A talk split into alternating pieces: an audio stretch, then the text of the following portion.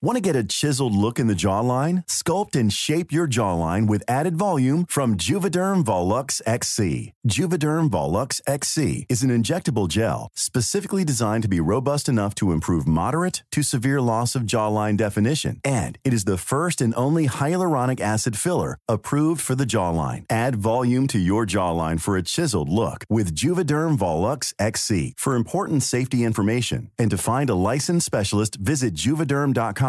That's J U V E D E R M dot com. Not for people with severe allergic reactions, allergies to lidocaine, or the proteins used in Juvederm. Common side effects include injection site redness, swelling, pain, tenderness, firmness, lumps, bumps, bruising, discoloration, or itching. There's a risk of unintentional injection into a blood vessel, which can cause vision abnormalities, blindness, stroke, temporary scabs, or scarring. Talk to a licensed specialist to find out if it's right for you. Visit Juvederm dot com. That's J U V E D E R M dot com. Millions of people have lost weight with personalized plans from Noom, like Evan, who can't stand salads and still lost fifty pounds.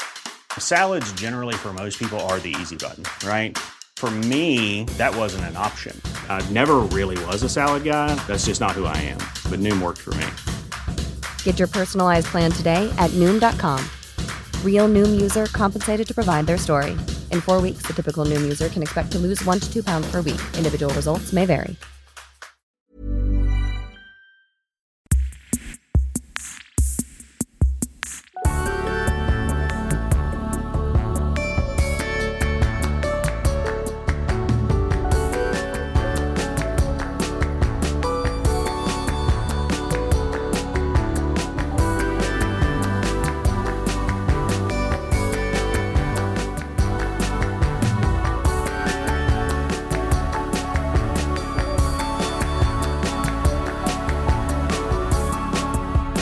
Welcome back to See Also. I'm Brodie Lancaster. And I am Kate Jinx.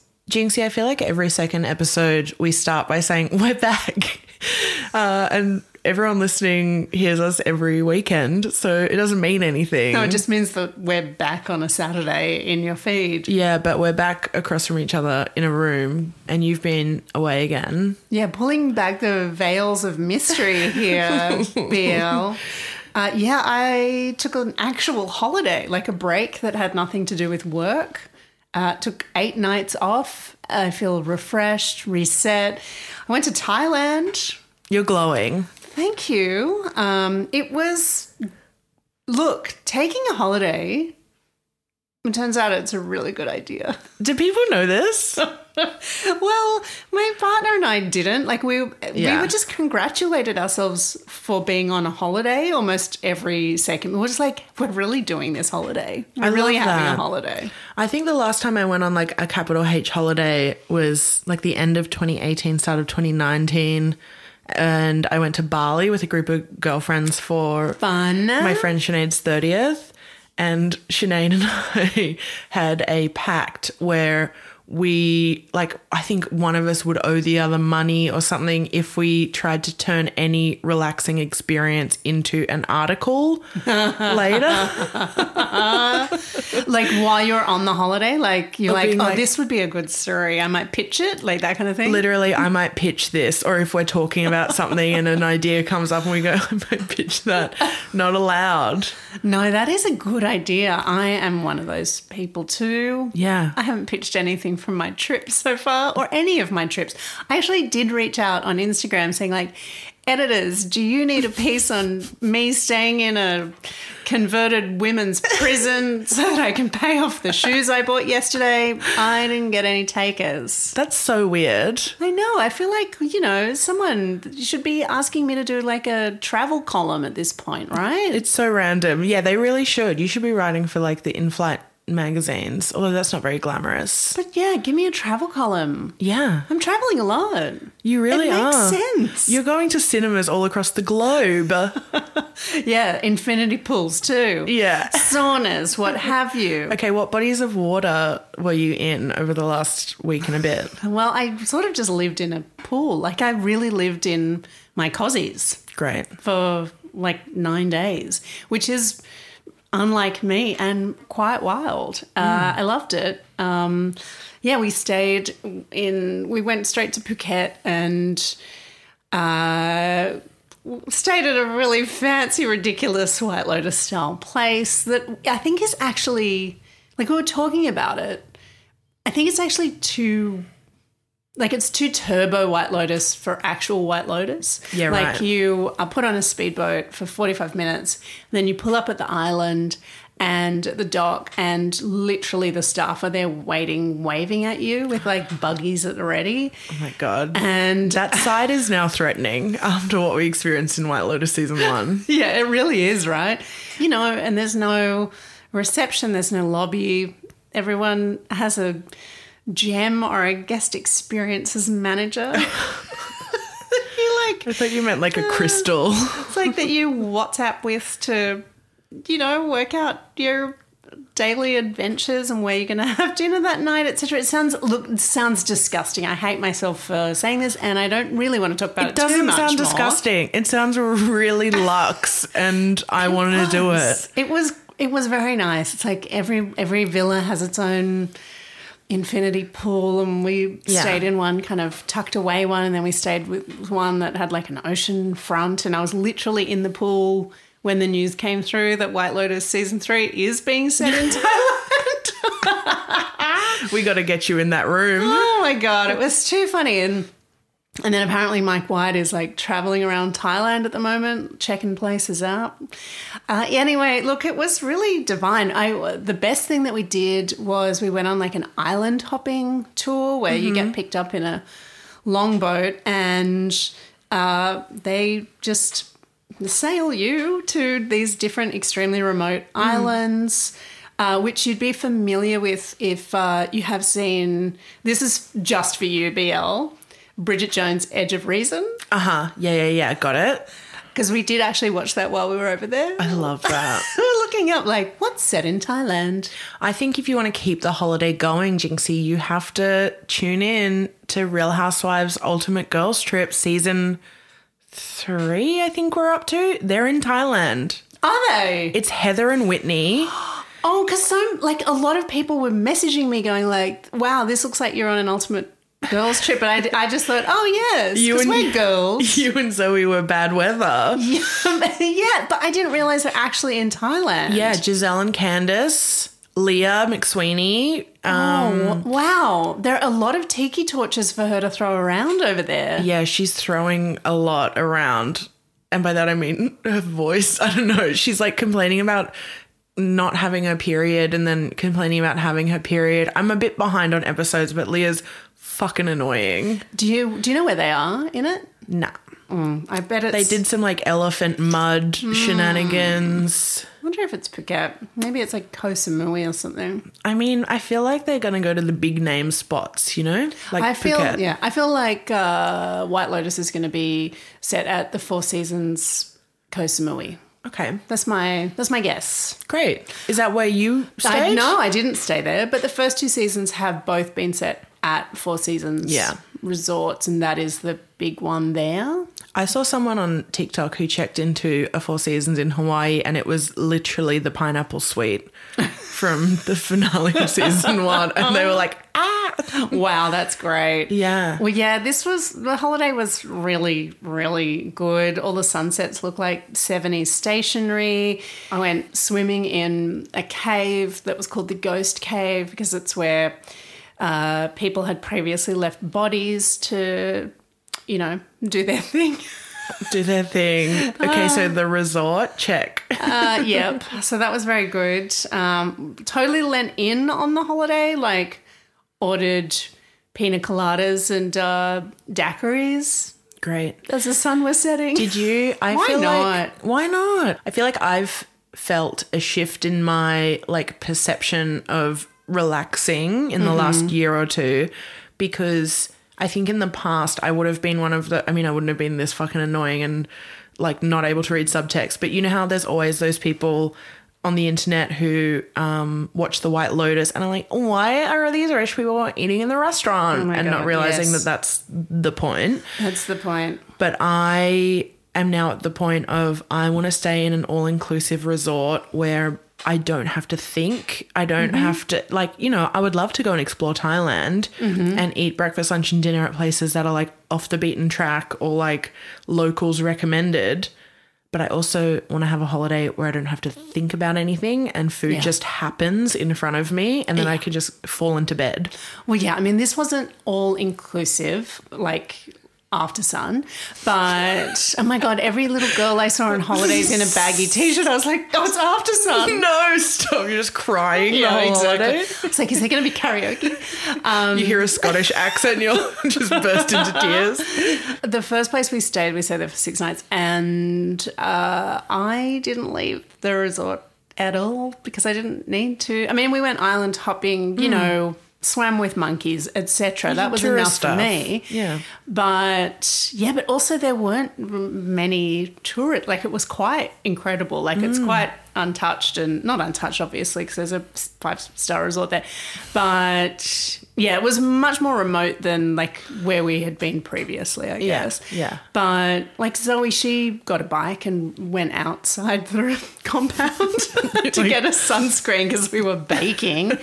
Um, like, I don't ask questions about yeah, where she exactly. goes on her little adventures. So then we went, so we were uh, on the island called Yanoi, and then we went to Surin in Phuket and stayed at the a beautiful private beach and blah, blah, blah. Like, it was great. And then, but then we did go outside. Mm. The funniest thing, we went to um, this, like, old, Phuket Old Town, and there was an off-brand Harry Potter bar there.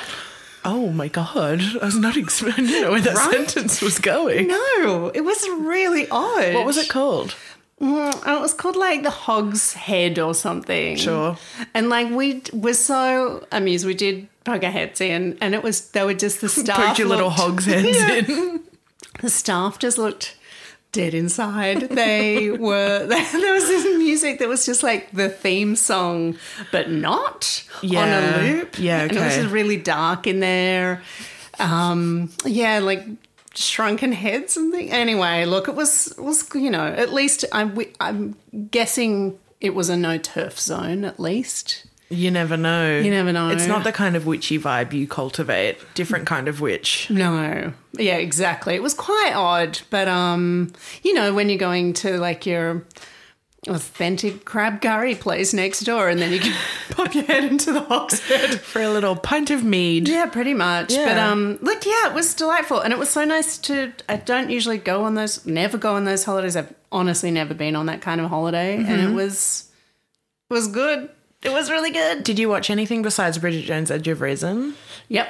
Um, I... This is this is like the castle. What did you watch on the plane? uh, Jumanji? Jumanji. Yeah, Jumanji. Actually, I watched She Said finally on the oh. plane and it was really great. Was it? Yeah, I missed it. I missed it too and then there came a point where I was like, I don't have to watch this. I lived in the world. I highly recommend watching. Okay, love I this. I thought it was really well made great. And the cast is great. Mm-hmm. Um, I really like... Carrie. Carrie Mulligan yeah. and Zoe Kazan. Yeah. They're both great. Love Patricia Zoe Kazan. Patricia Clarkson. Love Patricia Clarkson. Oh, is she in it? Yeah. What's she up to? Uh, she plays one of the big bosses cool. at the New York Times. I watch Bombshell. Oh, yeah. And, I mean, why am I just Didn't listing Me Too movies? But, like, The Assistant by Kitty Green. Love The Loved. Assistant by Kitty Green. Okay, so this completes a trilogy. Yeah, look, The Assistant, I think, is far and away the standout of the kind of... Weinstein Me Too films. Mm-hmm. Just an incredible film. Love her work. But She Said is really, really, I was really moved. I cried. Did I ever tell you about the one time, uh, the first time I ever took Valium on an international flight? Do tell. I Sorry, I've just taken, this is your Love holiday it. Story. But I I booked ahead and got that flight in economy on Qantas that has no seat in front of oh, it. Yeah. And so I was like... It's a rare seat to get, Bill. Pete dads walking past were like, how'd you get this? um, I just know how to book an airline seat, my guy. Mm-hmm. But um, I... got on, put my scarf on, did as my doctor said, wait until we were taking off to take my Valium so that I didn't have a moment of falling asleep mm-hmm. in the boarding area or whatever. And then just couldn't figure anything out in my life. So, like, didn't realise that I had a screen that came out of my armrest. I instead thought that because there was no seat in front of me, I didn't get oh, you a didn't screen. Get one. and there was no one next to me, so I just leaned over and was watching movies oh. on like a, what is it, like on somebody else's forty degree angle. There was oh, no, no one there, but I was just leaning and watching. And I watched the movie Suffragette. Oh, God. Starring Meryl Streep and whoever else. Oh, God, who was in that? But I remember there was that, that controversy on, like, Tumblr because they were on the cover of Time Out and they wore shirts that were like, she's a rebel, or like, she's not a rebel, she's a suffragette, yeah. or whatever. And it was like, had some racial connotations mm. or something. Anyway, I watched that and it wasn't a good movie and I didn't like it, but I cried the entire no, time. You, I mean, you will. And I'm on a forty-five degree angle, so I just felt water falling sideways out of my face and like pooling on my shoulder. And then at the end, the uh, flight attendant came past and just pulled the screen out oh, of my God. armrest. Okay. Sure. Thank, All right. Thank you. I didn't have that, but I didn't have to watch She Said on a forty-five degree angle. I also watched Living, which was great. A film that I had missed. Oh, that's missed. the Bill Nye one? Yeah, fantastic, beautiful. Do we think that I... Oh, do you know what? Sorry. What? Hog Hive. Yeah. It has, uh, it also stars Tom Burke. That guy's everywhere. Our boyfriend Tom Burke. Yeah, yeah. Love him. He's a star. He is a star. I get kind of mad when I see his face, though. Because Anthony was just such a bad boyfriend. Because what he did. Yeah. Well, he was, he had a lot to deal with. He yeah. really struggled. I know. Okay, well, Hog Hive. Do you think that Bill Nye is going to be Anna Wintour's date at the Met Gala, or will they go separately, or will he not go? I think he won't go. Yeah. They don't seem to go to those sorts of events together. I mean, he took a, not Polly Pocket, what's those little... A Sylvanian Sylva- Yeah, he took a Sylvanian family to, to the Oscars. Oscars with him. So, I, I don't know. Same size as Anna Wintour, perhaps. Yeah, she fits in his pocket. They both wear sample sizes. Well, while you were on holiday, I was DJing at a wedding. Cool. On the weekend. Um, Mazel Tov, Nicole and Ben. Mazel. Dear, dear sweet friends who got married on Friday night and asked me to D J, and I relished the opportunity. Oh, that's good, because some people, you know, like I've only ever DJed at one friend's wedding and I had a great time. Shout out to Alex and Eden. But... I know friends who are like, get really stressed about it. Yeah. Well, Nicole is a great D J. Ah. And there were many great D Js there, including a couple whose like songs I played. Oh, cool. Because they were on the, you know, the list from the couple of songs they wanted to hear. Um, I now know that despite the fact that I was hired as their D J and also their friend. Mm-hmm. Um, you were hired as their friend? Hired as their friend for the night. Um, that you can kind of get away with a well-sequenced Spotify playlist with a like four-second crossfade setting. Mm. Like at some point in the night, I could have probably let loose a little bit and just done that. Instead, I was queuing up every single song for four hours. Mm. But it started with a horror. I soundtracked my first horror. That's great. Um, which Can is I very ask fun. What was the- oh, we played all manner of songs, like ten minutes worth of horror songs, but they were all from this like rogue Spotify playlist that apparently is like an underground shared link for like Jewish celebrations and events that these like bar mitzvah D Js charge you like a hundred dollars access to oh, this right. playlist, mm-hmm. but Ben got it from someone else who got it from someone else who, Great. and he sent it to me. Black market, I love it. Really good. And then I had to play um, a remix of uh, his fo- football team's anthem, which is one of my football team's nemesis. Oh, that would have been hard. It was hard. Yeah, mm. it was hard. Sorry for your loss. Thank you. We also lost the footy that night while I was oh, playing, God. but I don't want to talk about it. Okay. Um, but yeah, it was really fun. I want to shout out Esther in India, who came up a couple of times to say they loved the podcast. Oh, hello. Thank you. I may have opened my D Ms and been like, look where Jinxie is. She's on holiday. So I just, you know, I just need to confess to you, I get to give them a bit of a behind the scenes. Look where this bitch is. Yeah. So it was really fun. That is really nice. What yeah. else have you been up to since I've been away? I have been not doing a whole lot. I've been working a lot and also... as always, like reevaluating my relationship to productivity and mm-hmm. optimizing my schedule. I think I might be almost done with my tracking spreadsheet. Wow. All right. Something shifted when I got sick And it was like, it was almost like a punishment every day, putting in high screen time, low steps. Mm. Um, you know, I have the check boxes of like cleaning and mm-hmm. like doing things around the house, personal hygiene stuff, shit that like is really hard when you're really sick. Yep. Um, and so it did start to feel like, like I've been looking at it going, oh my God, my numbers are down for March. Mm, and I'm not giving myself a whole lot of grace. No. Um, so, yeah, I think when I'm firing at one hundred percent, it's good, but also I don't know if I need it so much anymore. I support you no matter what, as you know, B L, but I think it would be good to just take a have a trial separation from it. Yeah, and it's just like... take a month off and see how you go. Yeah, it's been good for me to, like, understand that picking up a book and reading it at night is just something that I can do as part of my routine. Flossing, like being really good with my, like cleaning my apartment and also myself, you know, mm-hmm. um, tracking my budget is very handy. But there are even some days where I think, God, I really wanted to be able to highlight today as like a no spend day because mm-hmm. that's like a real treat. But I had my Hey You subscription got taken out, so I can't yeah. like, and that's no reason to kind of punish myself or beat myself up, you know? You should just set those sorts of things up as a monthly expense and don't put them in the rest of your yeah. spending. Yeah. I would say. Yeah. So you don't have to worry about it so much. It's a good idea. But also, yeah, what about if you stopped doing that, wouldn't you get some more time back? Yeah, a couple of minutes a night, you know. Yeah. It's not a huge amount, but it's also... some a little less screen time maybe. Yeah, I think it's it becomes work too. Yeah. And aren't we looking to work less? I truly am. Yeah, I would love to work a lot less. But Even also- though I just begged for it, someone to give me a travel call. I'm serious. I'm serious if you're listening. Yeah, give her one. She's. I, I get all my tips from her, from her talking about you like you're not in the room. She said. She's the cat's she said. Well, yeah, look, I want to see how this goes. I think that productivity is something that we need to talk about again soon. Yeah. And you know what? What? Tracking a spreadsheet and then abandoning it, that's a story I'd want to read if someone pitched it. Oh, yeah.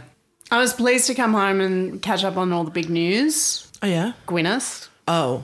Good for her. Good for her. Good for her. Gwyndicated. She was Gwyndicated. I was pleased. Yeah. She I, looked great. I got into an argument with someone about it the second they arrived at work today.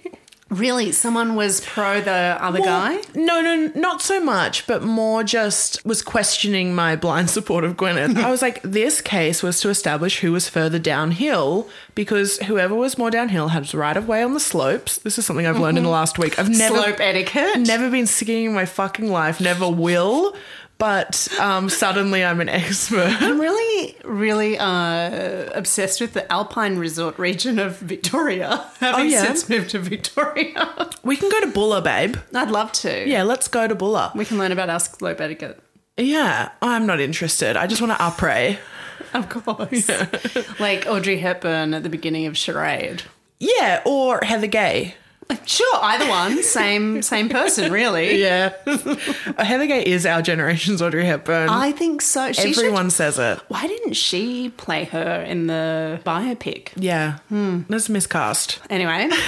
Um, yes, yeah, sorry, I cut you off. No, that's okay. I really loved, I mean, there's been a lot of talk about Gwyneth's court outfits. Yeah, great. And I think the take that I loved the most was from, I mean, I'm sorry to mention it because of how inaccessible it can be, was Rachel Tashan's in Opulent Tips, which came out mm. at the start of the week. She kind of tried to articulate why Gwyneth just dressing kind of tidy and rich um, made such an impact. Mm. And yeah, she, I really enjoyed that. Yeah, she... It It's so true because she got to the point of basically saying this is she's dressing like an adult and we don't really have a reference point for that mm-hmm. because adulthood is such a hazy, like, you know, ephemeral thing now mm. where thirty-five-year-olds say they're adulting when they, like, wash the dishes or whatever. Like she, Rachel Tashan isn't saying this. I'm, I've been thinking about that recently. Yeah. Um, I've got that, adulting, no. This, like, performance of adulthood and it doesn't look like anything anymore. Yeah. But Gwyneth looks like a fucking... She looks like an adult. Adult. Yeah. And she, oh, I'm into it. She looks great. You know what? I know that she's uh, been spooking a very thinly veiled eating disorder recently, but I'm always going to love Gwyneth because she advocates for having just like one cigarette a week. And I think that's a balanced lifestyle. You can goop yeah. all day long, and then on Sunday you have your American spirit, singular. Yeah, yeah, yeah, I'm with you. Yeah. Um, I really enjoyed friend of the pod and recent guest Naomi Fry's piece in the New Yorker. That yeah. was really great. Why Gwyneth Paltrow's trial is her best role in years was a really good piece about it. Did Gwyneth officially quit acting? Well, no, I don't think so. I don't know. I mean, I didn't. She didn't call me to tell me. That's rude. I know. That means she didn't. I, you know, I dropped into the Goop store in San Francisco a couple of years ago and there was no message for me there either. Yeah, strange. Well, I love their, famously love their um, dry brush. Yes, you do. Well, she does it every day. She has a sauna and then she, I read all about it. That's why her circulation's so good. Well, yeah, I think there are, I think there are a few reasons. Yeah. But um, I don't want to be like Chick magazine in like the mid two thousands being like, this skinny girl needs a cheeseburger, which was a tr- real column yes. in that era. Oh my God, Bitch magazine. Chick. Chick magazine. Chick oh, magazine. Sorry, Chick magazine, yes. Different. Bitch also, bitch also but, yeah. existed. But yeah, remember how there was that era of like, if you like wearing pants and surfing, which I liked one of those things. Um, I just wanted to be a tomboy so badly. But like the whole thing was you have to hate skinny hot women, like that yeah. was what yeah. teen feminism was in a, yeah, like totally. a pre-Tumblr era. I These just want, women aren't real. Yeah, they're like bitches. Let's shove a sausage roll in their mouths, guys. I'm just one of the boys. Like, why am I talking about this? I don't know. Oh, but not in a Chick magazine way. No. But like, I would really love to like be like, Gwyneth, here's a roast chicken. Maybe like you don't have to drink bone broth. Just eat. Eat a chicken sandwich. Yeah. I think you'd really like it. Or take some vitamins and don't get them put into your veins. Yeah. It's like you'll still get the collagen, babe, but you're mm. just like, eating's so fun. Well, I'm just glad that she got her dollar, you know? Yeah. She wishes him well. Oh. So good. And now he's so embarrassed forever on the I internet. Know, oh, I know. So good. I wish you well. I wish you well. And he, you could tell he was like, oh, thank you. Oh, I was telling someone today, Gwyneth famously saved someone on nine eleven. Do you remember that anecdote? Oh, my God. Like, no, but is she up there with Steve Buscemi as a nine eleven hero? Um, close, but not quite. I mean, in my head, yes, they're tied. But sometimes I Google it and I think, did I invent this? But I'm pretty sure it was real. A woman was walking to the train and she worked in the World Trade Center and she's crossing the street and kind of like stepped on the... Cro- like stepped across the street as a car kind of stopped suddenly and she went to be like, oh, do I go, do you go, do I go, do you go? And the car- person in the car was like, oh, who's going to go? Which of us is going to go? It was fucking Gwyneth driving and the woman like recognized her. I was like, oh my God, Gwyneth Paltrow was hit me with her car. And she was like, hey. And then she like waved, whatever. Went, I'm probably butchering this story. Went to the train station, was like, oh my God, I just encountered Gwyneth Paltrow, chic. Her train's leaving. She's like, fuck, I'm late to work. If she had been on that train, she would have been inside the building when the plane hit. But wow. Instead, she was late to work because Gwyneth Paltrow saved her fucking life. Gwyneth. So. I wish her well. Team Gwyneth forever. If you don't already, please pop over to Instagram and make sure you're following at See Also Podcast.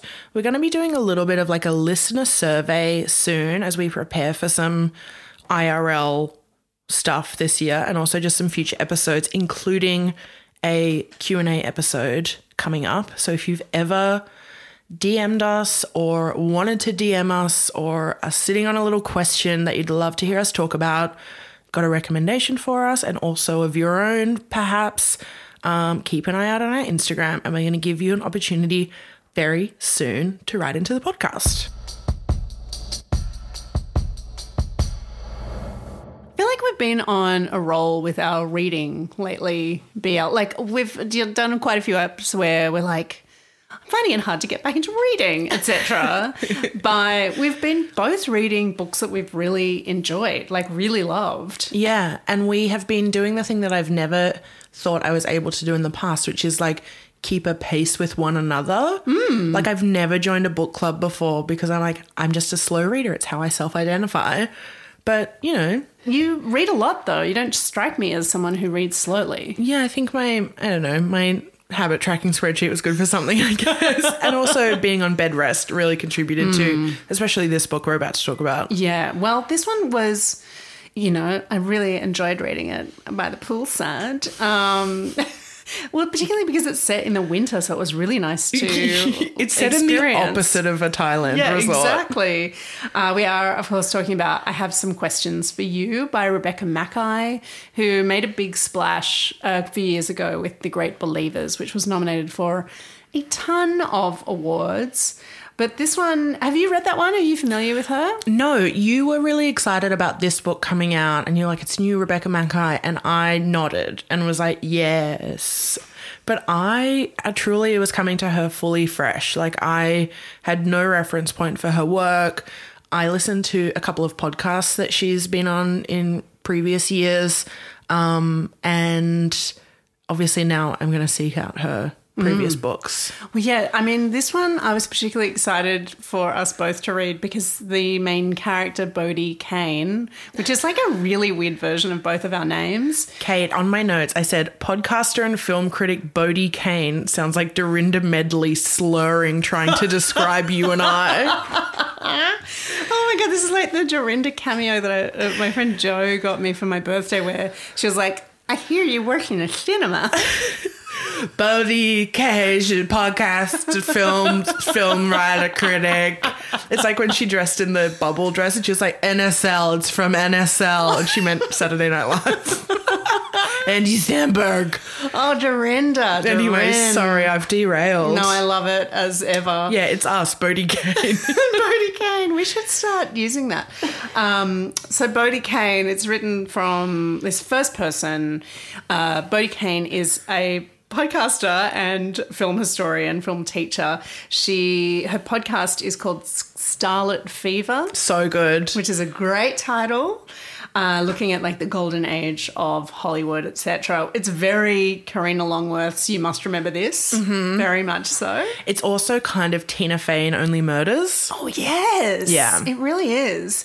And so she goes back to her alma mater, uh, Granby, which was an incredible like boarding school uh, for not just the rich kids, as we you know learn in the book, but uh, for it, it's essentially in New England in the middle of the woods. These kids are incredibly cut off from the rest of society throughout the year. While she was there, her roommate, who she wasn't very good friends with, uh, died, and so she is sort of trying to piece together what actually happened to this character, who she talks about constantly and about how to pronounce the name, but never tells you how to pronounce the name. Right. Ta- Talia? Thalia? Yeah, Talia? Thalia? I would assume it's Thalia? Ta- Talia, because she says, like, everyone on the internet always got the pronunciation wrong, but mm. I'm like, it's spelled with a T H, which tells me that it's probably not pronounced with a T H. Talia. Talia? Talia. We never know. It's a friggin' book. And she's not alive, so we can't ask her. Yeah, so Talia is murdered on, like, is it the last night of their senior year? She's just performed in, like, the senior show. Then there's, like, a party in the woods all the kids are drinking at. She's not there. It's kind of, you can see, like, the red string that mm-hmm. the people who are, like, quote-unquote true crime junkies yeah. would have been putting up over the years to kind of like map out their own theories of what happened, because a man is imprisoned for her murder very soon after. And when Brodie comes back to the school twenty-three years later to teach a podcasting course, one of the students in that course says they want to make a true crime podcast investigating this murder, positing that the wrong person was charged and imprisoned for Talia's murder. Very serial. Very Adnan. And Brodie agrees. She has had similar feelings over the years and also has carried with her this kind of not always guilt or responsibility, but just like, did I say the thing about her that made the police look into this element of her life, mm. you know? So it's just a really fascinating book that charts almost in real time, it feels like.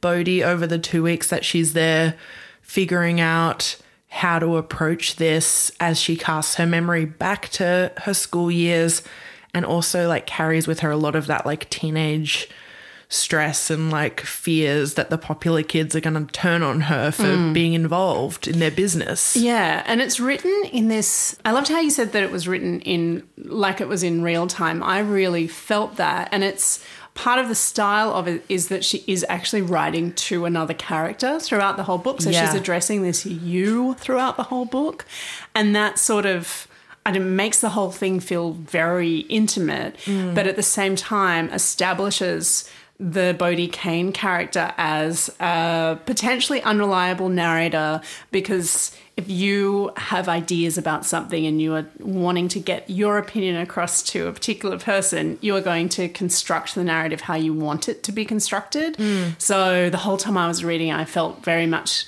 that she was like doling out the information exactly to make this other person uh, feel a particular way. Yeah, and you also feel her remembering things mm. along the way, you know, and because she is addressing the you, you find out quite early on who that person is in her past, and, you know, slowly over the course of the book you understand why she's talking to them, but you feel her questioning her own theories about the person she's writing to as it goes on, and she's like, but wait, you couldn't have done that if you were here instead, mm. or I remember you being here, but were you really, or did you just tell me that at the time so that I would provide an alibi or a cover or whatever? Yeah.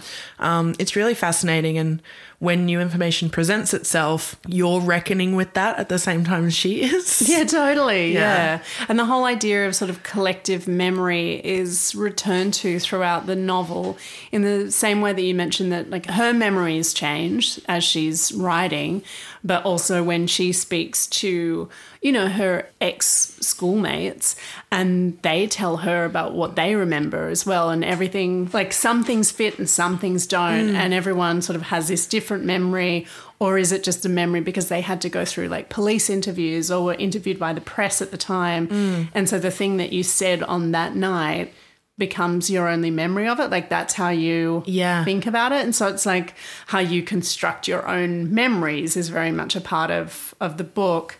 And I really loved to kind of not just the true crime aspect of it. I really enjoyed how she, the Brodie Kane character, writes about how she felt as a teenager, yeah. like how she had all these different body issues and how she dealt with that, and how she was kind of part of this sort of subculture group without actually having a subculture, and sort of not fitting in with the other students and like having crushes on these like hunky dudes who, you know, she didn't think knew who she was, et cetera. And then as an adult, she meets them again and realises that, and this isn't a spoiler, that like their view of her was different to what she thought of mm. herself. Mm. And also how like a small kindness that someone showed her when she was like this kind of broken, hurt teenager clouded her perception of them as well. Like the idea that someone could be good and not say a suspect in a murder case yeah. because they were nice to her mm-hmm. and no one was really nice. She didn't feel like people were nice to her. Yeah. And yeah. she had a really hard childhood. Fuck, yes. Oh, my God. Oh, my God. The circumstance for her going to this elite kind of prep school is, like, fascinating and feels a little Salt Lake City. It does feel a bit Salt Lake City, doesn't it? It's a little Housewives, yeah. Yeah, it's really, yeah, I do not want to give anything away, but no. It's really quite devastating. Yeah, I think the length of this book, I just want to say four hundred and something pages, can make it feel a little impenetrable, maybe from the outside, if you're looking at it on a shelf and you're like, no way could I tear through yeah. that from this like esteemed award-winning author. It is so readable. Oh, my God, I ripped right through it. Yeah, and like you mentioned the prose, like the, her writing style is like so, it's so accessible. She writes in such a straightforward, like engrossing way. It's really, I was just like struck by it every chapter. I was like, mm. I just, it's like propelling me forward, but not in a kind of I don't know, you'll never believe what happens next kind totally. Of way. Yeah. Yeah, and also I really felt like a friend had written it or something like that. Like I really felt like I knew this character or knew the writer who had made this Well, it's us, piece. Brodie Kane. It is us, Brodie Kane. We actually wrote this book. We are Rebecca Mackay. Um, I really just felt... I don't know, like a weird kinship, I guess, with the writing style of it or mm-hmm. something like that. We should mention that there is, I mean, this has been called like a Me Too book. Oh, this is mm. this is Rebecca Mackay's Me Too book. It's her, She Said. Yeah, The Great Believers was her AIDS crisis book. And I think that's, you know, pretty reductive reading yeah. of it. Yeah. But I really love the way that she talks about, like, someone is quote unquote cancelled within this book mm-hmm. and... it sort of comes out of nowhere and it's quite, yeah, look, it's quite unexpected. Mm. And I really loved the way the character had to deal with it and um, being kind of personally affected by it and how that colours and her, implicated. Implicated, in yeah, and how that like colours her thinking about it. But also that her thoughts around it kind of change over the book as well. Mm. And then, you know, she's talking about like, well, that just sounds like a bad date, essentially, whereas actually I was um, sexually assaulted and you are making mm. what I went through, like you're trivializing what I went through because what you're going, like, you know, minimizing this other woman's story. Yeah, yeah. And I just found all that really kind of fascinating and something that no one is really talking about in a particularly eloquent way. And I, you know, obviously fiction is quite a good way of doing it. Yeah, totally. And the way the book is paced too, where we check in with her over days and weeks, it means that that is allowed to play out the same way it does online mm. and like news cycles, you know, and it really puts you back in that period. She doesn't talk about Me Too explicitly. I don't think she ever uses the words, no, I right? I think she does. Um, but it very much is like positioning you in that time and place where every day you log on and it's like, why is this man trending? What's mm-hmm. this man done? And I think it might be, I don't know why I'm just assuming people's preconceptions about this very acclaimed book, but I feel like if you hear the Cliff's Notes of like, it's a podcaster, it's true crime, it talks about like Twitter cancellations yeah. and Me Too and this and that, you might think it's like, oh, grabbing at all the trendy ripped news from the items. Headlines. Totally. But it's the way that Rebecca Mackay writes the internet and people on the internet, the way that people on Twitter jump in and mm-hmm. are like, why are you not saying this? And, you know, the whataboutism of like, I can't care about two things at once, mm-hmm. conflating like issues of different scale and, you know, like her podcast advertisers threatened, like yeah. they're worried about her advertisers if sure. she's implicated in this thing. Like it's all very honest. Yeah, it is. Um, and accurate, like wildly accurate. And that makes me so curious how the Murderinos are going to take a book like this. Oh, yeah. Because the Murderinos, you know, like she's dealing with her Karina Longworthy, like historian, telling the stories of like, you know, murdered Hollywood starlets in the far away distant past.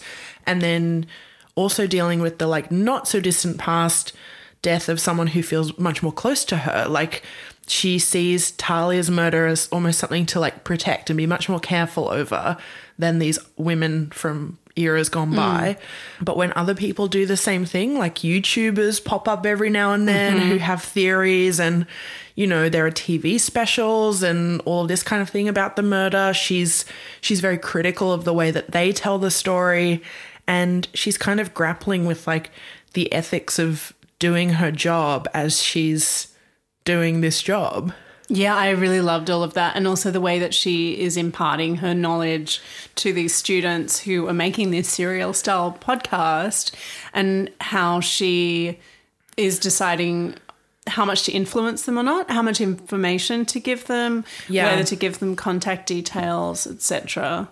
And being very cautious in a way that I loved about, like, don't tell this cool person from my high school years that I'm working on this because they're going to know that I wasn't really close friends with you guys. Yes. And I don't want to be the nerd trying to like affiliate myself with the cool kids, yep. even though she's in her like forties. Yes, exactly. There are these great sections every so often where Brodie Kane is reading like the internet or the news cycles, and she just starts kind of listing the one where it's like these great sections where it's yeah. like the one where she was found, you know, dead, or the one where he got off or whatever. And it's just, and each one has sort of a specific kind of um, thrust to it, but it's just these different news reports of like assault or abuse, but it's just like the layering of the words just really yeah. drives home the like endlessness of it. Totally. And it's like, you know, it happens when she's watching T V. It's the one where it was the Hollywood producer. It's mm. the one where it was this,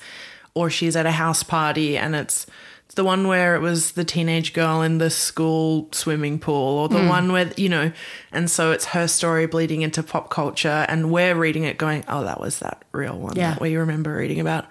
And the line between fiction and nonfiction is so blurry, because truly she could be talking about fucking anyone, and that's yeah. the it hits you every time. It's like, oh, this is something we know about, and also so many things we don't know about. Mm. Yeah. Yeah. Yeah, look, I loved this book. I really loved it. Um, I have a couple of See Alsos. Yeah. One is an episode of The Maris Review, hosted by book critic Maris Kreitzman. Um, I don't know this. Rebecca Mackay. It's I only discovered it recently, but I followed Maris on Twitter. It's kind of a Talia Kane thing. I hope I'm pronouncing her name right. She's my Twitter friend. um, Maris Kreitzman. She is wonderful. And, yeah, she had a really nice chat with Rebecca Mackay, very well researched and really informed convo. I also now have like a bunch more prep school novels on my uh-huh. to-read pile. I've owned copies of The Secret History by Donna Tartt, a prep by Curtis Sittenfeld for years, and they've just gone on the shelf, and I've, you know. You haven't read The Secret History? No, I meant to over Christmas and I didn't. I envy you. I wish I could read that book for the first time again. I've read it many a time. Really? It is just so enjoyable. I'm really excited, but also nervous because everyone loves it so much. Yeah, look, I don't think it's like the best book ever written. And yeah. I think the last time I read it, I was like, nah, but it's just so enjoyable. Yeah. Okay. I'm excited. So we can't do book club for a while, Jinxie, because I got to read old stuff. That's great. I, they were both on my See Also list. So oh, there you go. Sorry, I snatched no, them. No, I love it. I also kind of, that I got little inklings of like The Interestings by Meg Wolitzer. Oh, yes. That's a summer camp, whereas this is prep school, but a similar kind of imagined world that like teenagers just want to escape to. Mm, and then the adult versions as well. Oh my God. Yes. Yeah. I love that book. We mentioned Serial, Sarah Koenig. Oh, the movie Halloween from twenty eighteen, the first in David Gordon Green's reboot of the Michael Myers okay. series, opens with true crime podcasters trying to make a Michael Myers podcast. Look, the movie's been out for five years. Spoiler alert, he fucking kills them because they're loser nerds making a bad, opportunistic, exploitative podcast. But the way that that movie nails the tone and pacing of the true crime podcast is cool. Very satisfying. I haven't seen that one. Look, the the trilogy went places, but it started really strong, I thought. Vulture also published this piece in twenty eighteen called The Ethical Dilemma of Highbrow True Crime. Ooh. And it takes in a lot of the stuff we've kind of mentioned, like the serials, and but also it was twenty eighteen, so things like O J and JonBenet Ramsey being kind of like those cases being like dug up and re-examined in the public and turning into like a weird kind of pop culture. Mm. Yeah, good article. JonBenet and I share a birthday. Do you? We sure do. That's a good, no, not a good birthday party theme. Stick to Andy Warhol diaries. Yeah, okay. Andy Warhol, Elliot Smith, also not a good one. But wow, okay, you know. Okay. Some good costumes Some in good here, costumes. I've got to say. Uh, I got a couple of See Alsos as well. Of course, Prep by Curtis Sittenfeld and The Secret History by Donna Tartt, but also Death in Her Hands by Otessa Moshfegh. Look, it is a book that is not for everyone, and I only know one other person who actually enjoyed it as much as me. Shout out to Dan. But uh, I really love how it deconstructed the murder mystery, which is something that Rebecca Mackay is kind of doing within this, I thought.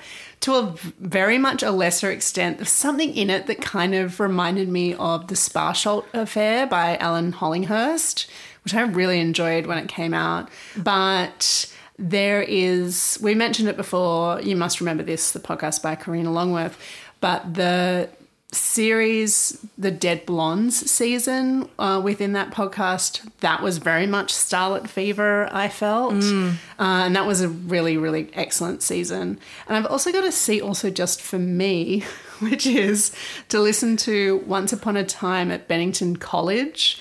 Yes. Oh, my God. This is, I subscribed and then just never listened. Same. Yeah. Uh, yeah, it's a podcast all about Bennington College, which is where in the eighties when Donna Tartt, Bret Easton Ellis and Jonathan Lethem et al. Were there. And uh, I really need to listen to that. We got to listen. All right, let's report back, Jinxie. That's homework for us. Homework. I'll read five books about prep schools and listen to a podcast. It's time for our also alsos. And Jinxie, this is like related to a very old one that you shared with me. I have been listening to uh, the Articles of Interest ah, season on like Ivy. Ivy fashion. Mm-hmm. I'm enjoying it so much. Mm. It's so chic. It I'm, really is chic. I feel like I was listening to it on the way home tonight and I looked out the window of my tram and I saw like an older man wearing his Ivy outfit, but my tram happened to be going over like the bridge next to Flinders Street Station. So I also saw people like rowing, like crew oh, love people. It. I was like, this is very Ivy, but in Melbourne. It's really good. And how good is her voice? It's so good. Yeah, she's got a great fucking voice. She's really, really good. Um, New Yorker just published this article just recently about like J. Crew catalogs and how they were not just showing people modeling clothes, they were showing like lifestyle images of people like doing things like around campus. Mm. And I was like, this is companion reading to oh, Take cool. Ivy. Yeah. Anyway, do you have an also also to share? um, my first one is a subscribe also. It's uh, Angie Venezia's newsletter. Angie, if I'm pronouncing your surname wrong, I'm so sorry. I've only ever seen it on the internet. Mm. Angie is a book publicist and writer who is was living in New York and is now based in upstate New York. Anyway, she has a really great newsletter. It's called Home Cooking Diary, and uh, it's about what she's cooking every week and also how she's feeling about it, about mm. what she's cooking, why she's cooking it. Uh, she had a baby last year and she'll write something about like her kid or like the house that they're making. Um, it's very intimate, but it's also very useful. She has exquisite taste. Mm. I can't cook a lot of the things that she makes because I don't eat meat, but I still read every single goddamn one and I file them away in a little newsletter folder. Oh, love this. My first one is a watch also. It is Party Down, the reboot of Party Down, a show I dearly, dearly loved from like, I don't know, twelve years ago. It got cancelled. Their final episode got like seventy thousand viewers. It it didn't even register a percentage on the ratings, but it's back. It's been rebooted and it's not a fucking Gilmore Girls style annoying reboot. Not that I ever thought it would be. Mm-hmm. If you never watched Party Down, Run, Don't Walk. It stars Adam Scott pre, like, being very famous. Martin Starr post Freaks and Geeks, but pre Silicon Valley.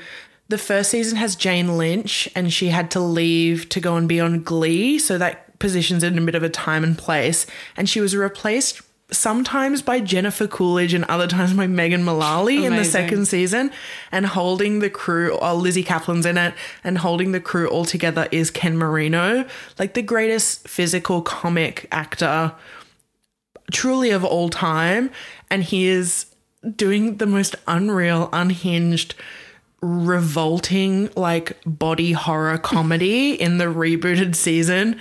The shit they make this man do, sometimes literal shit, is wild and so funny. Um, so yeah, the gang's all back together in the present day. Somehow all these like actors who are moonlighting as waiters in L A are back together ten years later. And it's a joy to watch. Watch the first two seasons, then maybe take a week off and pretend ten years have passed and then watch the current third season that's airing. It's on Stan every week. And it's like, it's a thing that I look forward to every week. My next one is a brew also. Look, if you have read all those articles about, you know, not spending your money on coffee so you can buy a house, that's bullshit. Uh, as as uh, Daily Shouts uh, in, or Shouts and Murmurs in the New Yorker recently published, which was um, The Secret to Wealth is Giving Up Pointless Expenses and Other Lessons from My twenty-eight dollars Book, which was very funny and talks about it. But look, I am, because we're back in the office a little bit and it is actually expensive to do that. You need to get transport. You need to like... pay for childcare or a dog walker or and food, all that kind of stuff. It's actually, you know, it adds up. Yeah. So I'm trying to have, and I drink coffee constantly, so I'm trying to do that a bit less. Mm-hmm. But my simple suggestion for making you not want to go leave the office to go and get, you know, spend six dollars on a coffee is get a little Hario V sixty pour-over for the office, for your little desk. Mm. You know, the little like ceramic, or you can get them out of whatever. Yeah, um, cute. And have like an actual nice like filter, like a drip, a pour over coffee. Mm. It's so good. Take some really good beans into the office. That's what I've been doing and it's helping. That's a hot tip. One of my favorite coworkers brings her AeroPress into work and it's just like a very chic little habit to watch someone practice. Yeah, I love my AeroPress. I always travel with that. Mm. But, yeah, this is just sort of like, you know, a yeah. cute little office guy. Yeah. A cute little office guy. That's what people call you. Mm-hmm. Uh, I've got a skin also. It's the Estee Lauder Advanced Night Repair Eye Cream. You might know about the Advanced Night Repair Serum. It's kind of, I think it's like a famous kind of serum for, I don't know, whatever people put serums on at nighttime for. Something with the name Advanced Repair. It's like, okay, elasticity, anti-aging, et cetera. But I got a sample of the eye cream in a Mecca beauty loot box mm-hmm. a few months ago. Loved it. I'm a pretty loyal eye cream user, have been for about ten years, probably before I really needed to use one and just wanted to buy stuff in my ten-step skincare era. Yep. And now I'm much more simple in what I put on my face. I really just want like every now and then a retinol or an exfoliant and then, but most of all, just hydration, hydration, hydration. And this eye cream is like truly luxe to apply and I'm about to finish a container of it. And so it's like what the YouTube girls used to call an empty, where you could really only kind of speak about the efficacy of something once it was in your empties oh. container, um, because you'd use the whole thing. Right. I didn't know this lingo. Yeah, empties, doll. You collect them all and then you make a YouTube video about them. Um, I'm not doing that. I've got a podcast, but I'm about to repurchase. Good to know. Yeah. My last one is a magic also. If you're thinking about getting a tarot reading, I would very much recommend uh, getting one by Sophia from Southern Spells. She is based in Sydney and I met her when my friend Matt and I used to do a Zodiac film club every month at Golden Age called Elements Rising, and she would come and do readings in the in the bar. It was very fun. Uh, I'm long overdue for a reading uh, with her, but she does digital readings that she records and um we'll send you all the information. But if you're in Sydney, you can book a one-on-one with her at the Calm in Bondi on Thursdays. She also runs support sessions, a writing club, and has this community online called The Coven. Uh, she's all at southern spells dot com. But she's the real deal. Uh, mm. I love a tarot reader. I love reading myself and going to see, you know, like have my psychic intuitive blah, blah, mm. blah. Love going to see Sarah Godestina in L A, but she is no longer taking on new clients, so I cannot recommend. But Sophia is great. Like it feels like it's coming from a really good place. Love this. Yeah, she's great. If you're overdue for a reading, I'm violently overdue for a reading. I think wow. the last time I got a virtual tarot reading was also the first time, and it was like the first month of COVID. Oh, that was a while ago. I read it and just sobbed. Anyway. Okay. Well, we were all feeling a lot. They, yeah, we were and we still are. But uh, I reckon it's maybe it's time. I think it's time. It sounds like it's time. Okay, my last one is a cook also. It's the cordless hand mixer by Cuisinart. I made the jump recently to a cordless mixer. I don't often think that, a you know, you need an uncorded cooking experience. I'm fine with using my electrical outlets. But a hand mixer, I think, really benefits from the freedom of not being attached to the wall. Good. So it charges, and then the little lights go on to tell you that it's fully charged, and then you can just beat to your heart's content. And we all need that. And it came in really handy last week. We had some, Jinxie, while you were in Thailand, we had some wild weather in Melbourne. I had a blackout. A blackout? For two hours. Mm-hmm. I did not light any of my scented candles, but I lit every other candle in this place. I cooked dinner by the light of a candle. Luckily, I had leftovers, so I didn't have to cook from scratch. But I had been meaning to use the last of my farmer's market plums in a little cake or something, mm-hmm. and I Googled some keywords, namely yogurt, lemon, plum cake, found two recipes, merged them together. So I'm not really going to recommend a recipe, but I used my cordless beaters during a blackout. That's great. To whip up a friggin' cake. Um, because the idea of a blackout where people just have scented candles in their house is just the funniest thing. Of like walking through an apartment hallway and that's you just being like, oh my God, the scent. Yeah, mine is like, because you have really chic scented candles. Mine are like fucking very close to being like what you smell when you walk past like a Peter Alexander shop. But I've got like I've got like the Casey Musgrave slow burn candle, what? Which is really potent. One time I had it burning in the bathroom and I was in my bed violently hungover at the other end of my apartment and I could smell it oh. and ran in there and spewed. Oh my God. Because I was so hungover. And I Casey, what you doing? I just can't smell it the same since no, then, you know? No. It's really, it's triggering. It's triggering. Um, anyway, that that was a rough story. Sorry. But the Cuisinart, what's it called? It's called the Cuisinart Cordless Hand Mixer, and I recommend it, power or not.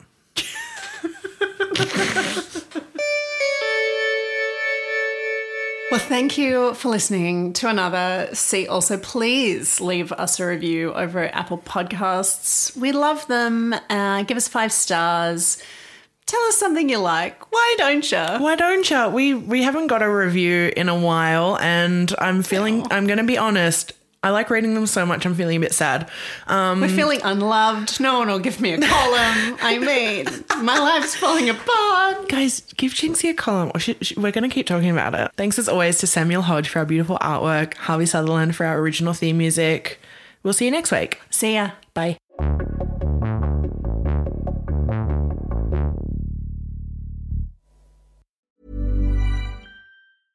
How would you like to look five years younger? In a clinical study, people that had volume added with Juvederm Voluma X C in the cheeks perceived themselves as looking five years younger at six months after treatment. Look younger, feel like you. Add volume for lift and contour in the cheeks with Juvederm Voluma X C. Reverse signs of aging by adding volume to smooth laugh lines with Juvederm Volux X C. For important safety information and to find a licensed specialist, visit Juvederm dot com. That's J U V E D E R M dot com. Not for people with severe allergic reactions, allergies to lidocaine, or the proteins used in Juvederm. Common side effects include injection site redness, swelling, pain, tenderness, firmness, lumps, bumps, bruising, discoloration, or itching. There's a risk of unintentional injection into a blood vessel, which can cause vision abnormalities, blindness, stroke, temporary scabs, or scarring. Talk to a licensed specialist to find out if it's right for you.